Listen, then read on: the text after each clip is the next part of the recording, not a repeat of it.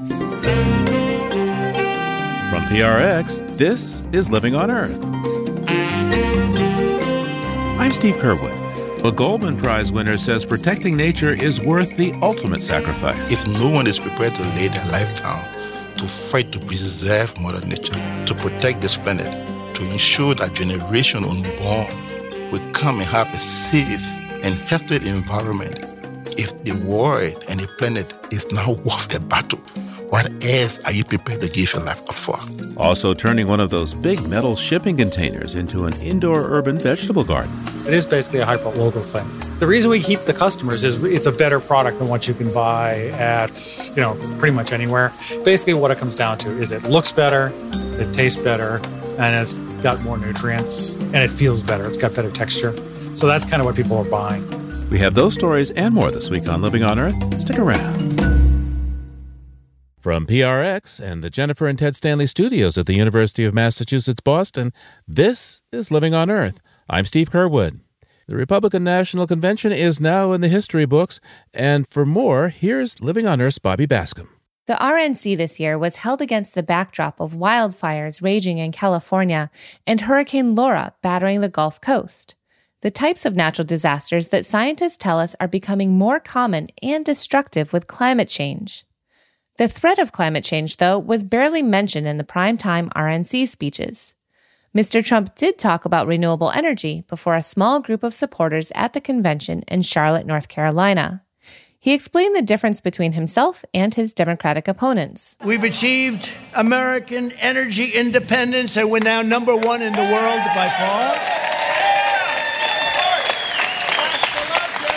And I saw where these phonies, they want to end everything we've done. They want to end it. They want to go to wind. They don't even know if they want to go to wind. I think they want to just basically close up our country because they're taking away our strength. But they want to do something, but there is no such thing. Solar can't do it. I love solar. It's all fine. Very, very heavily expensive, very expensive. But they want to go to other forms of alternative energy. And I think that's okay. Except we don't have them.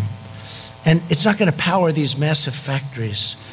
So we need, and hydro I love. It's one of my all-time favorites. Hydro I love, I have to tell you. That's the great dams. You don't see that too much. You know why the environmentalists say you can't build a dam there? But now we can because we've done things that nobody thought were possible. Like, example, the Keystone Pipeline. We got that approved. The Dakota Access Pipeline, they were all bogged down, right? I got it approved. For more on the Republican National Convention, I'm joined now by Peter Dykstra. Peter's an editor with Environmental Health News. That's ehn.org and dailyclimate.org. Hey there, Peter. So what was your take on the RNC this year? Or what didn't I see? Hi, Bobby. There's very little direct mention of environmental virtue in here. A lot of the attacks on past environmental policy and on Biden and Harris's potential future environmental policy dealt with excessive regulation, which, of course, was a big focus of the first term for Trump and Pence. Much of that was presented through a lobsterman, a logger, and a farmer who came on almost ensemble form as the anti-regulatory village people. Right. There was a lobsterman from Maine named Jason Joyce who used his time to talk about environmental extremists, in his opinion. He was really upset about the Obama administration setting aside ecologically sensitive Atlantic canyons where endangered whales and other species live. And he said that it affected his industry. It affected lobstering. Let's listen to him. I make my living from lobster fishing, oyster farming, and providing eco-tours in the beautiful waters near Acadia National Park, where I have over 200 years of family history.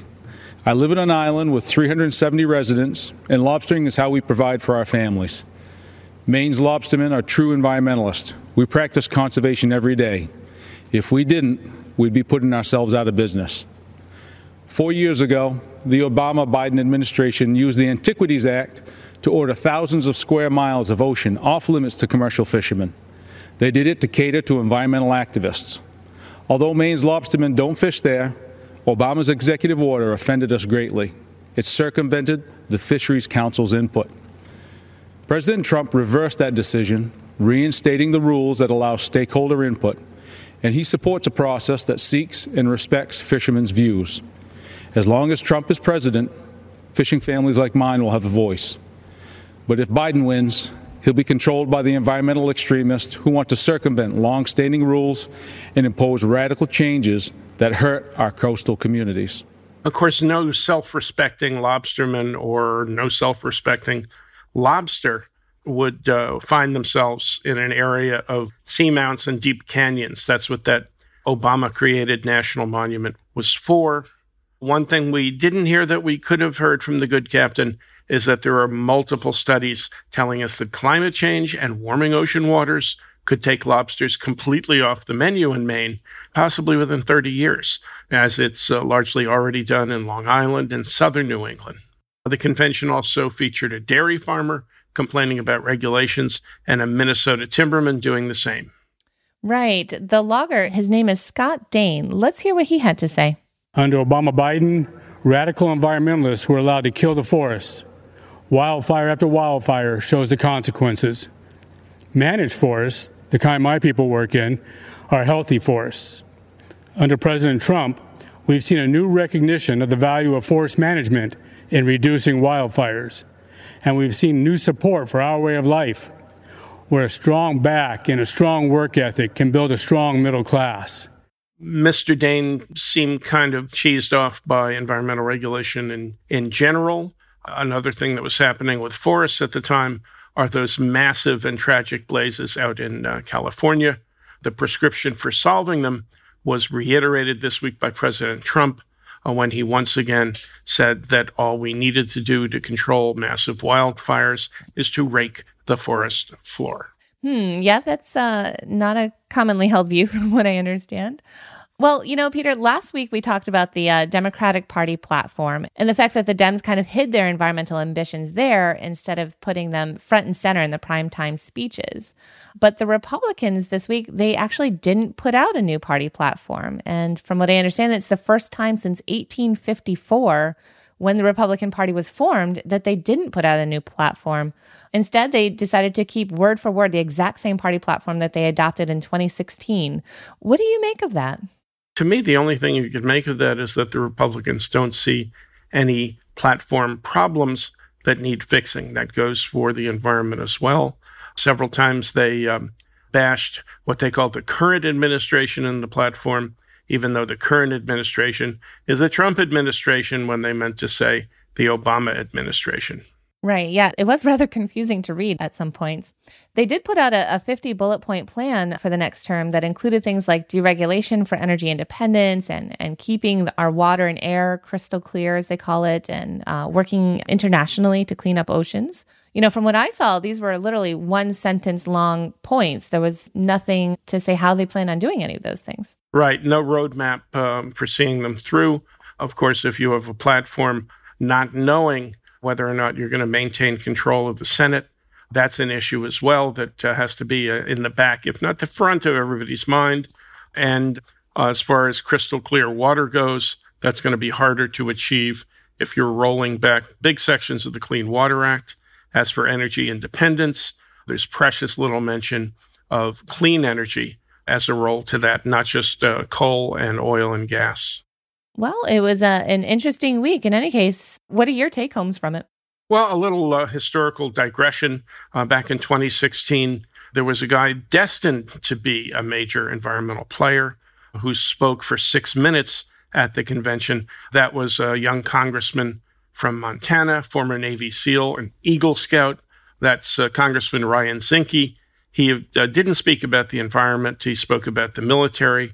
But a few months later, he found himself as Trump's first Secretary of the Interior until parallel corruption scandals broke out about alleged cronyism and wild spending for things like $139,000 for new doors for the Interior Secretary's office.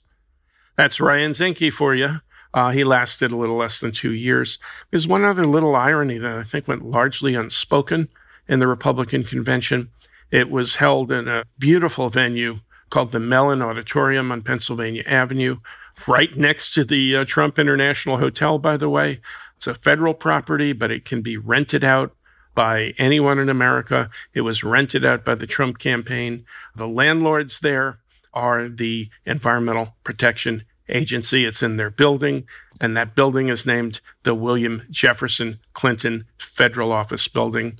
That turned out to be a venue where the Trump campaign bashed the EPA and bashed every Democratic president in recent memory.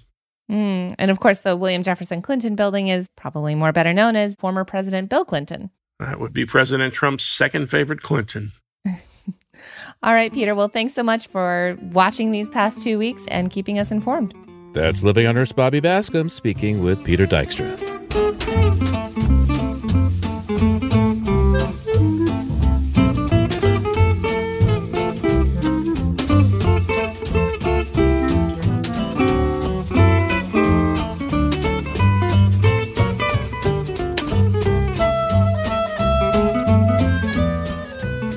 Coming up, thinking inside the box when it comes to growing fresh local food. Shipping container farms, just ahead here on Living on Earth. If you like what you hear on Living on Earth, please join us with a gift of $5 or more. Just go to loe.org and click on Donate at the top of the page. And thank you.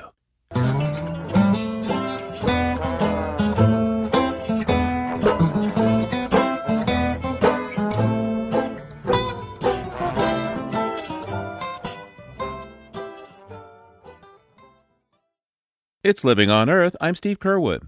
Industrial agriculture today is a resource-intensive endeavor, requiring big machines, plenty of land, water, and energy to produce much of the food on a typical American dinner table.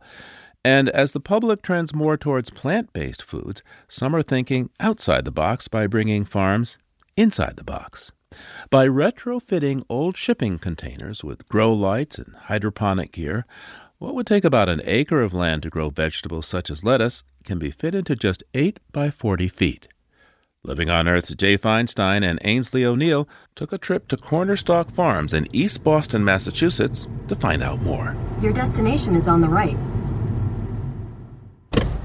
The only other time I've been to East Boston was to go to the airport, so I'm a little surprised at how busy it is. And I see these shipping containers, right in the middle of these houses and behind the auto body shop, but here we are. You know, the funny thing is, a farm like this would not have even been legal until 2013 when Boston revamped its zoning code. I didn't even know that someone would make a farm illegal. Yeah, I know, right? Do you think that's the guy up front? Yeah, I think so. He's a little less sunburnt than most farmers. My name's Sean Cooney. And I'm the partner and owner of Cornerstock Farm in East Boston, Massachusetts. And we started in 2014. So this is it. So we there's not too much to it. I mean, it's basically you've seen the whole of the farm by walking the 120 feet or so. That's amazing. And we've got 4 units that are basically growing lettuce year round, and that's it. You want to go inside? Yeah. We'd love to. Cool. Well, it's definitely a few degrees cooler in here. And these lights are blinding. I mean, these red and blue lights, these LEDs, something like out of a sci-fi movie. Are those the plants in those columns all up and down? Right. You really need just an industrial area. You need a place where you can basically bring as many plants as possible into as little amount of square footage as possible. So we kind of look at it as cubic feet. In a real farm, you talk about square footage and acreage. Here, it's really cubic feet. We've got so many feet on the floor, but we plant plants up to 10 high. So show us around. So basically, you walk in and we're in a complete self-contained farm. We've got the climate control system and a lot of fans to keep the air moving so that everything's happy and the plants get a little bit of stress. If you just leave them without any movement, the plants actually get weak. Wait, so they need exercise. They're lifting weights, they're jumping jacks, they're... pretty much, yeah. It's stressing the plants is what it's really called in the industry, but they do need to be moved around for them to have a good texture to them so that the cell walls are thick enough so that it's not just eating a piece of water. And you can maintain it all using a box on the side of the container. Yeah, there's a tiny little antique style computer that's very industrial. And you can log into it from the outside world. If you want to fiddle around with settings or just check on everything, you can do that from home. You can do it from vacation. You can do it whatever. So how did you get into this? I started 3 software companies and sold them. And I started doing business plans looking for the next thing. And one was the ag tech farming. This kept coming up as something that was interesting.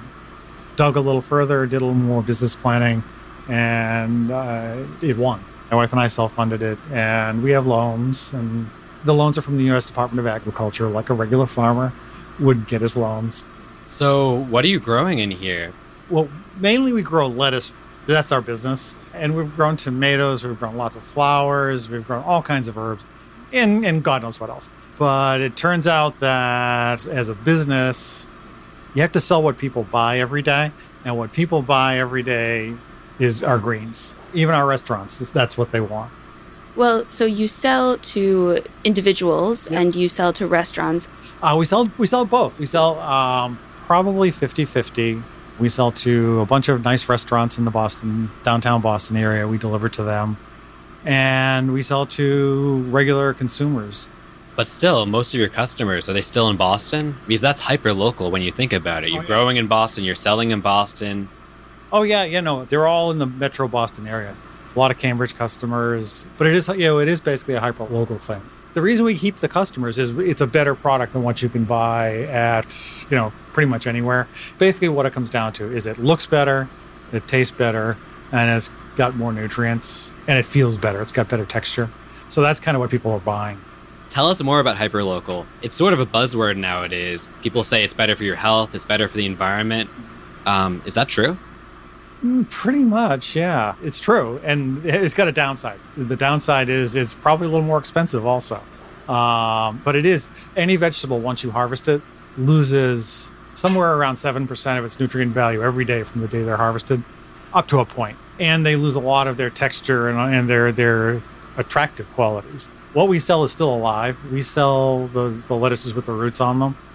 You get a much better life cycle out of them that way. So they're basically not losing any nutrients, and they maintain their freshness.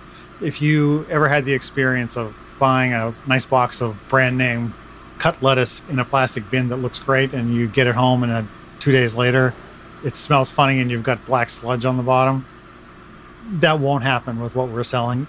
I was wondering because there are times when I have bought, like you said, cut lettuce from the grocery store, and it's a race against the clock. I mean, that's one of our biggest customer satisfaction points and our selling points was that you get to use it all. It's not like you're buying a $10 package of lettuce and using $3 worth. With us, you buy a $10 package of lettuce and you get to eat $10 worth of lettuce. But you can go on vacation, you can go on a business trip, and you can come back and still have something in there that's perfectly palatable. What type of environmental cost are you saving? Regular farming is a grow as much as you possibly can and sell it when it's ready, as fast as you can. We're a non-demand business because we don't grow extra. We're growing pretty much what we're selling, give or take a little bit. And one of the things we definitely don't do is waste any water. No matter how good you are at growing outside, you could never grow with the kind of water use we have. I mean, we use, say, 1,000 plants we grow in one unit. We probably use 25 gallons of water a week. So you couldn't water your patio plants for a week with 25 gallons and keep them alive. So what was the inspiration behind deciding to build a farm inside? And I don't mean in a greenhouse, and I don't mean in a window box or anything like that. What was the shipping container idea? Part of it is it's a durable, clean environment that can put up with the stresses that farming puts on a space. And basically, there's all kinds of stuff that goes on in here that would basically bring down a building. It would ruin the walls. You couldn't clean it. If something ever happened in here, we had some kind of a mold infestation or something, you could shut everything off, and you can sanitize this place just like you would the clean room in a restaurant or a food processing center. To what extent do you use chemicals in here? We do use them once in a great while. We can't be organic because we don't grow in dirt. It's a water-based environment, but we adhere to the organic principles. Generally, the way we control any kind of a pest in here, it's kind of preemptive. We basically use ladybugs. We ship them in once a month or so and sprinkle them around, and they pretty much do the policing of any kind of bugs in here. And when we have had to use something, it's called chrysanthemum oil. May I ask? Yeah. May I try some of the lettuce? Sure. Okay, well, we harvested some. What is it? This is the Salanova red butter. There's not many people who actually have favorites, but if they do, this is the one that they want. So go ahead, have a taste. Sure looks like normal lettuce. That is really good. I don't mean to sound incredulous, but I'm a little incredulous. Might I have another one? Sure. All right. Finish them up. It's very green. It's very green. I'm going to try this too. Wow. You can taste like it was grown right here. It was. It's definitely fresh. I mean, you literally just clipped it right in front of us, but I've never had lettuce like this. This I would eat on its own. I don't even feel like I need to be, putting salad dressing on it or, I need a crouton or something. And this is a weird thing to say too, but it kind of feels alive. You guys want to try something a little further on the edge? This is called a wasabi arugula. And I grow it for a couple of restaurants, and they use it instead of wasabi on their crudo and their raw fish and their raw meats. So here, take a leaf of that and be prepared. All right, I'm prepared. I don't know what to expect here. It does taste just like wasabi, but it's a little milder, but I love it, actually. I myself am a little terrified. I have an all-time low tolerance for wasabi. Wow, it is a bit much for me, but it is really good. And I'm a little astonished that it's not coming in those tiny little balls of green mush. It's actually a real arugula, and it just happens to have that flavor profile. It's not related to wasabi at all. It's the same as the arugula you buy in the plastic package, family-wise. Well, I know that some people will call arugula rocket, and that was certainly, a blast off of flavor. Yeah, this is much closer to the rocket family part of arugula than the general arugula you buy in the store. So what do we owe you now? $10 for the lettuce and how much for the arugula? $10 for the lettuce and the arugula is free. Well, I think we're all ready to head out. Thank you again for showing us around. Oh, you're welcome. Thank you so much. Thanks for coming. I appreciate everyone's time. That's Living on Earth's Ainsley O'Neill and Jay Feinstein with farmer Sean Cooney at the shipping container called Cornerstock Farms.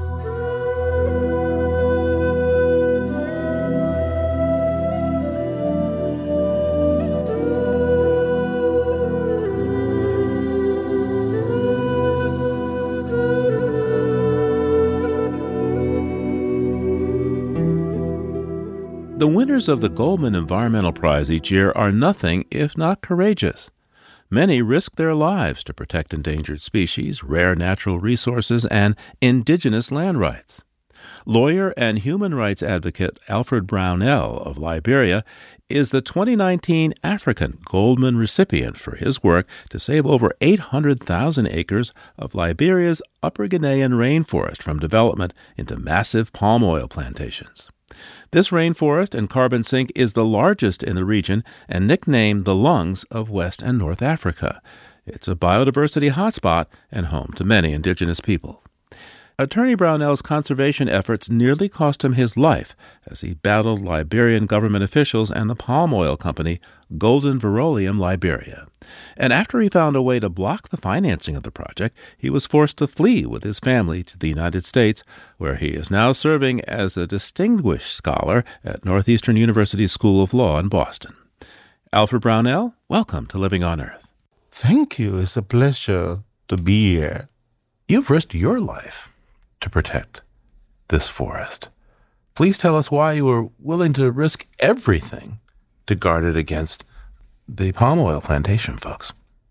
What more of an honor it is to fight for this planet, to fight for this forest, to fight for a way of life of people who are preserving it. It's a life worth giving.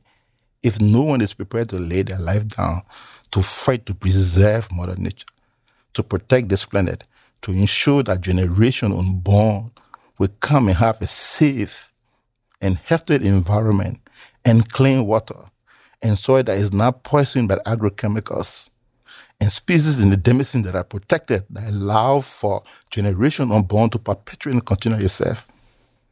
If you are not able to give your life for that, then I don't know what cause you are able to stand up for. So I think I was always prepared to give that life, and even now I'm prepared to do that.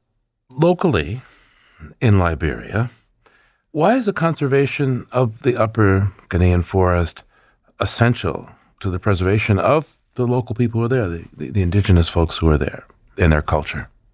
If you flew over Liberia, all you see is the vast expanse of forest. It's like you are flying over an ocean of trees, green and cover. It's actually one of the wonders of the world to just see a continuous span of trees going over. And all that one will feel and think is that these are just trees, and below them, these are just animals. But the forest is also the home to indigenous people. It represents their history, their culture, their tradition, their way of life. They refer to the forest as their supermarket. It's where they go and get the food. They refer to the forest as their pharmacy. This is where they go and harvest medicinal plants. They refer to the forest as their universities. This is where they teach the young people about the way of the tribes and the culture, how to become farmers and sustainable farmers, how to develop indigenous business enterprises. So over the years, they've learned how to coexist their livelihood with nature in a very sustainable way. That's why this forest is important. But much more than that, this is the last refuge of what West Africa once used to look like. If you went back into times in West Africa, it was completely green across the entire region. Completely green. It was completely blanketed in green forests. The only portion of that blanket of forest in that entire region is what we now have in Liberia. It's the only intact forest. In other countries, they are all fragmented. So that's why it's important to protect this forest. It's the largest carbon sink in all of North and West Africa. So when you got concerned about this in a public way, what happened when you started speaking out against the Golden Veroleum Liberia Company? These are the folks that want to do palm oil plantations. And you used your training as an attorney to launch a legal advocacy campaign against that firm. What happened to you? Well, of course they were not happy. I mean, this is a multi-billion-dollar investment that has come. And the government of Liberia had signed away a massive amount of land. Think about that, 350,000 hectares of forest land. That's almost 800,000 acres of land to this company. The government had not consulted the communities. The government had not even gone to do any kind of mapping of the land area. You know, it's how, you know, sometimes elite in many other countries, you know, don't have respect for locals who have lived around this land and just give her this land to this company. And they went ahead and, you know, said, well, we have authority from your government and we're going to take the land. And started to evict folks and clear away the land. And so when my attention was drawn to what was happening and I went and I saw what has happened, I was shocked. Because I had seen entire towns and villages completely bulldozed by these companies. I have seen streams and creeks poisoned. I have seen people, shrines, religious sites, their gods, desecrated. I have seen people, burial grounds of their great warriors, their tribal chiefs, those who established their towns and villages. And like in the U.S., it's like talking about someone going in and desecrating the graves of, what's the first president? George Washington. And I'm wondering what the Americans will say about that. Or it's like, to the African-American, someone going and trying to desecrate the grave of Martin Luther King. What would they say about that? This is what these companies were doing to those people. Their entire history, their entire value, their way of life, their culture, their very essence, what made them indigenous people, was under a threat and attacked by these palm companies. So what did you do? So I had to act. So the first thing we did was, well, we felt maybe this was being done out of ignorance. Maybe there wasn't awareness. The government didn't know about this. So at their local levels, in their regions, we informed the local authorities, government officials. We moved them to the cities. We went from ministries and agencies of the government to complain. We organized massive press conferences to draw attention. No one cared. They were in deal with the companies and were still carrying on the destruction. So we're talking about the motivation of money here. Absolutely. This was not a venture that was intended to fail. It was too big to fail. This was intended to transform Liberia into a desert of oil palm. So we had to find a way to organize. The plan was to challenge just the grain of the rights on the basis that the government of Liberia had no authority to give leasehold right to a transnational corporation on land that indigenous people had existed on and occupied even before the existence of Liberia. But how do you stop that? I mean, if the government is going to rule on any complaint that you bring forward, they're in charge of this process. Absolutely. Given how the government was involved in this process, and given that they ignored all of the pleas that we made, we felt that if we had gone to court, we probably wouldn't have prevailed. So what's the answer? And then a friend of mine said, well, you know, Golden Veroleum is a member of an international consortium called the Round Table on Sustainable Palm Oil, which is a certification body to ensure that palm companies will engage in the sustainable production and marketing of oil palm. So your strategy is this palm oil company needs to certify their palm oil as sustainable because there are great concerns about this from Indonesia to West Africa. And so you went to this certification agency to tell them, this ain't sustainable. But certification is not just about a label that we give to them. You have to understand what that label means to the companies that are involved in the production. Okay, what does it mean? Because given what has happened in Southeast Asia, given the alarming nature of how palm oil companies had operated in Indonesia and Malaysia, and the impact on the forests and the species in the orangutan, it's created an alarm. It created concern among activists, environmentalists, and social activists, and among consumers, and the demand for more sustainability. So it meant that many palm companies were not even having the financing to engage in production and to engage in the marketing. So they needed this label to show to the banks, to investors, to shareholders, to their suppliers, to the consumers, that indeed they can get the financing to do this. And so we filed a complaint. We actually said we are open to an independent assessment and verification of the allegations we made. And they took the bait. Ooh, so yes. They came and investigated. Of course. So and they found? And they found that we were right, every single bit. This is very important for our audience to understand what this is. Because sometimes many folks will pitch this as development. How come poor villagers living in misery and poverty will have concerns about a multi-billion-dollar investment coming to their communities? Why are they opposing that? Don't they want a better way of life? But what many people don't understand is how this occurs on the ground. So imagine Golden Veroleum, for example, a multi-billion-dollar, the second largest palm person in the world, going to poor villages. These villagers, before the palm came, had their own palm. They had their indigenous palm. They had their food crops. And the company wanted that. So the women, for example, have planted oranges that they will sell every year during the harvest. An orange tree will produce anywhere from between 8 to 12 bags of oranges. A bag of orange will sell for $10. So if a lady was able to harvest a tree of oranges and had 12 bags, it meant that she had $120 in her pocket. She would have that to support she and her family and her kids. The oil palm companies came and they didn't want that. They took away that tree. And guess how much they paid those women? Nothing? $20 per tree, not even the economic or market value. So what development is that will further impoverish people who already, out of their bootstrap, have engaged into entrepreneurial activities? And so we have to act. And so when those were established, the Round Table on Sustainable Palm Oil wrote them and said, you have to stop further clearing, further development, and sit down and negotiate with these villagers. We're speaking with attorney Alfred Brownell, Goldman Environmental Prize winner from Liberia.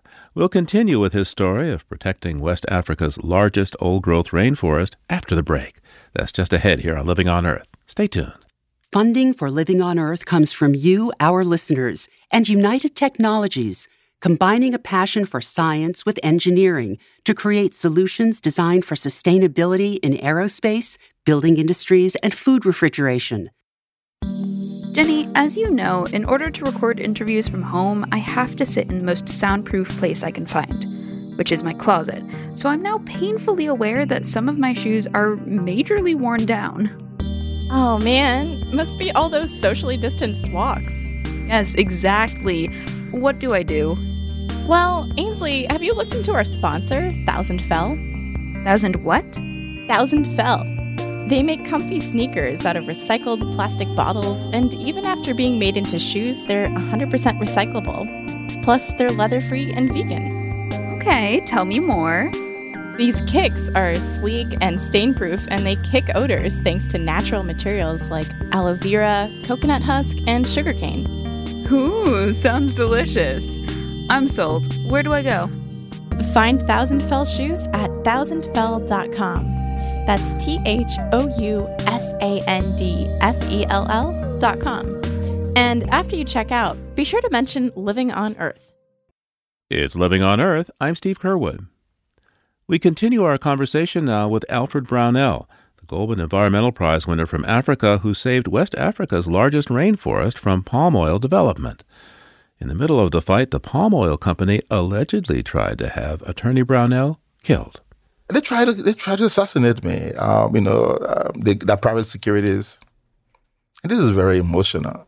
Tell me this story. What happens? Talk to me about the day that you understood that the assassins were coming for you. What happened that day?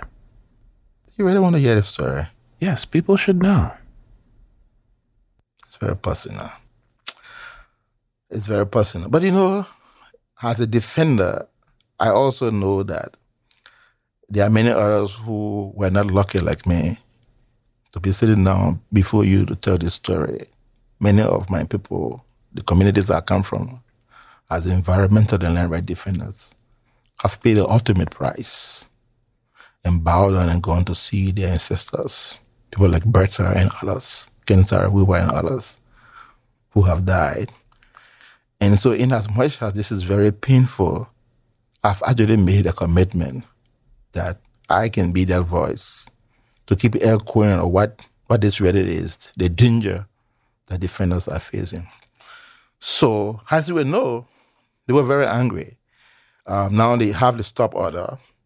And the Round Table on Sustainable Palm Oil had instructed them to sit down and negotiate, develop a work plan, and obtain the consent of communities. So they figure out that, this certification body is based in Malaysia, Kuala Lumpur. We are in Liberia in remote villages who can ignore what they said and continue to do this.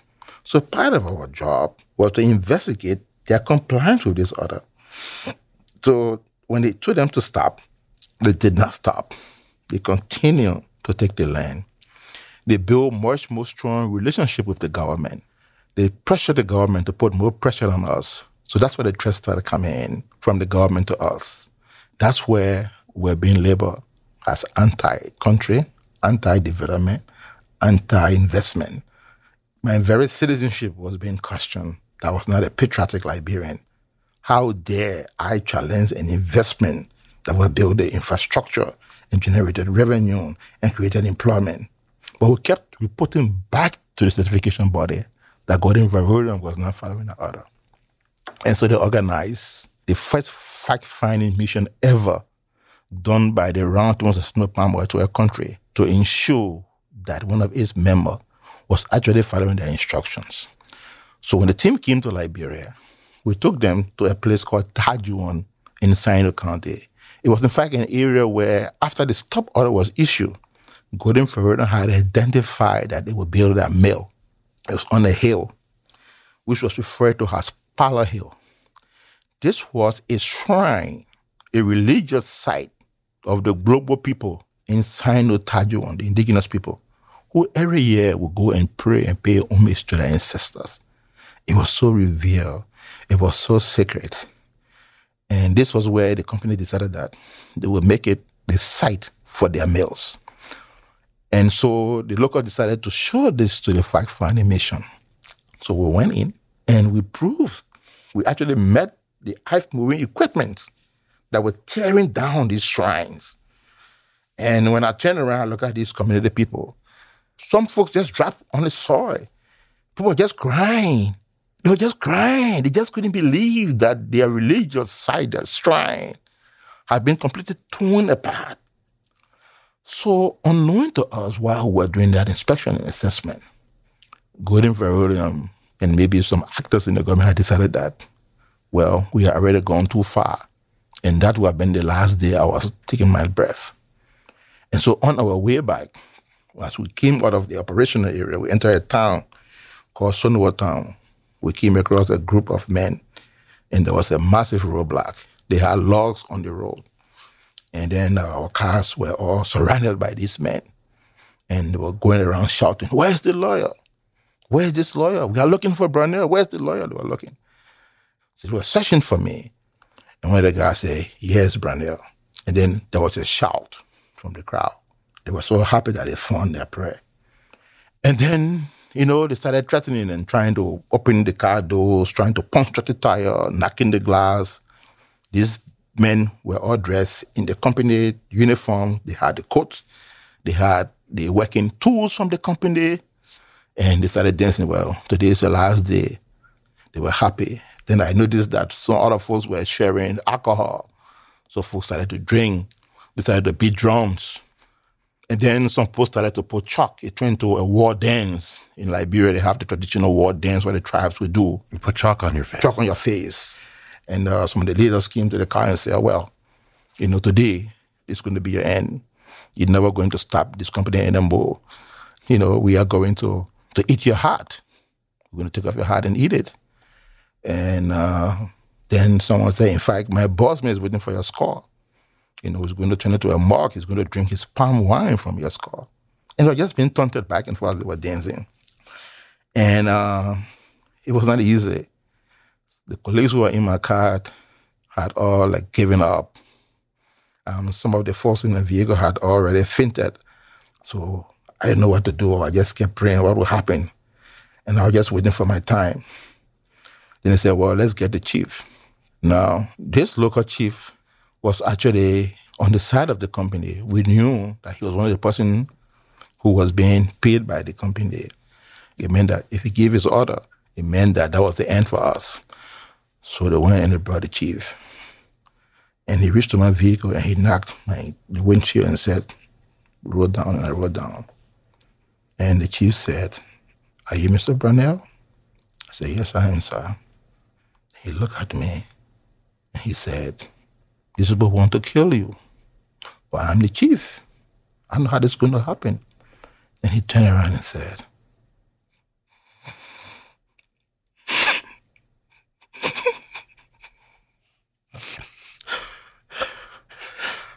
he told them, "I'm not going to let you kill this man here. I'm not going to let you kill him. This blood must not waste on my land. This blood must not waste on my land. If you want to kill him, take him to another town, but I am not going to allow you to kill him, and this blood will not be on my land."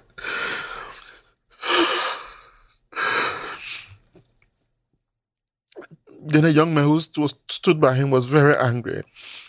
Then he assaulted the chief and hit the chief. Then some of the young people from the village got angry that the chief had been assaulted. And then there was conflict. The chief said, "Oh, so you insulted me. Then I'm going to remove the roadblock and this is where I'm going to go." And, you know, they went and they were fighting over the logs, trying to move that. and then we managed to flee the area. And we went to another village where we were stopping, a place called Butor, where we started the original campaign. And the company guys tried to chase out there, and the Butor people came and said, "We're not going to allow you to touch our lawyer." We stayed there for like 5 days, protected by the indigenous people. Every night, they moved me from one hut to the other hut. In the night, people who don't know who they were would come with torchlight, asking questions, trying to locate me. But the tribes protected me through all that time. And then they found a way to provide safety along the road back to the city. And we went. We came back to the city. We complained. We issued press statement. A couple of months later, my office strangely burglarized. I had electronic gadgets in my office. No one bothered to take them away. There were DVDs and phones, cell phones. I even had some money, some petty cash on my decks. No one took the money. What did they steal? Documents, financial records. Then I started observing strange vehicles following me. And then 5 years of bank records from my organization was taken. There were stories written to the media saying that I was corrupt, that I was using donor money to create slush funds for myself. But I continued to persevere. And to be honest with you, I felt that it was worth the fight. It was worth the battle. And like I told you earlier on, that even if I faced that same attack again, I would go on. I'm embarrassed when I have to tell this story. Why? Because it makes me look like I'm weak. Courage is weak? But I feel that it's important for the world to hear it. Because like I said before, I'm lucky to live, but I want the rest of the world to know what this is about. That an ingredient that you wouldn't even notice if you walk into your supermarket or to your grocery store, or you bought a bottle of soap, or you bought Chewies, or you went into McDonald's and you bought your fast food, or you went to Kentucky Fried and took your fries and your chickens. Or if you're someone who loves lipsticks, women were buying lipsticks, or you who love ice creams, you have no idea that oil palm is all over you. It's all over you. And while you are enjoying this, both beautifying yourself and enjoying the flavor that it brings and the happiness and joy that it brings to you and your family on this side of the world, it was ruin and destructions on another side of the world. So while you are beautifying yourself as a lady, there were women who were being flogged, who were being stripped naked and thrown in prison. There were the history, there was the culture, there was the religion, there were the shrines of people who were being desecrated. This is what the palm oil was doing to that country.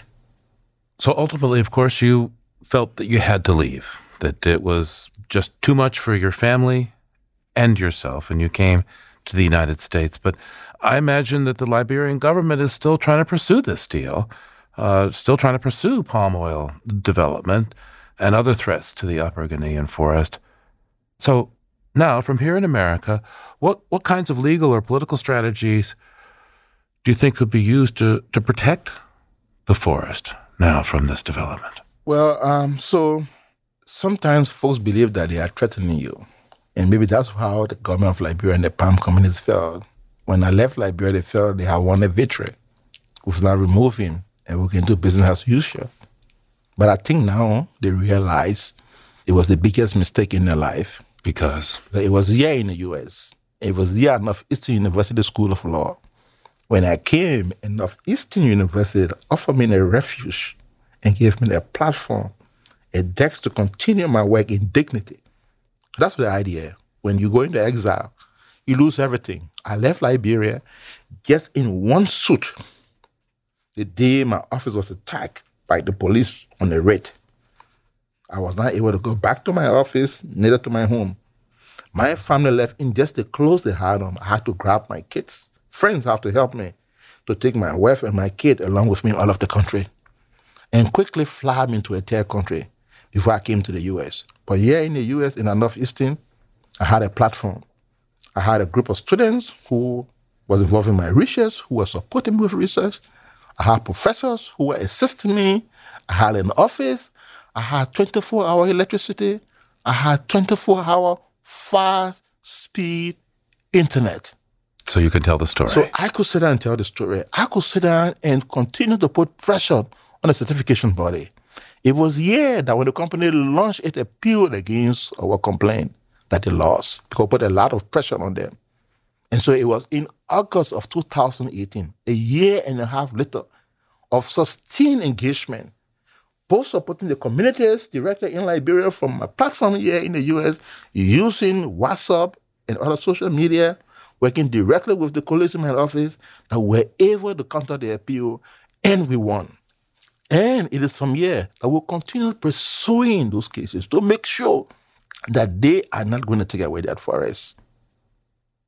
Alfred Brownell is the founder and lead campaigner of Green Advocates International and recipient of the African part of the Goldman Environmental Prize.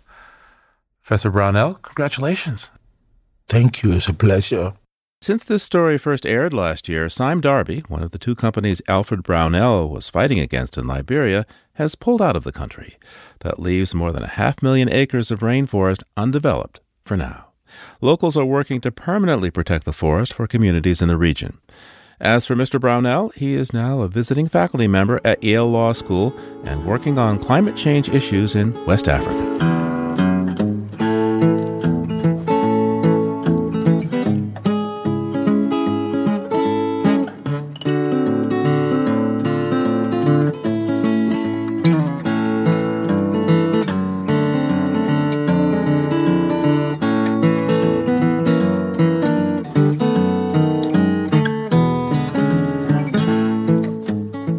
Living on Earth is produced by the World Media Foundation.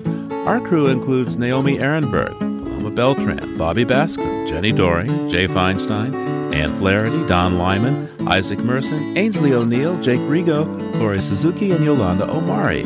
Tom Tiger engineered our show. Allison Lierstein composed our themes. You can hear us anytime at LOE.org, Apple Podcast, and Google Podcast. We tweet from @LivingOnEarth. I'm Steve Kerwood. Thanks for listening.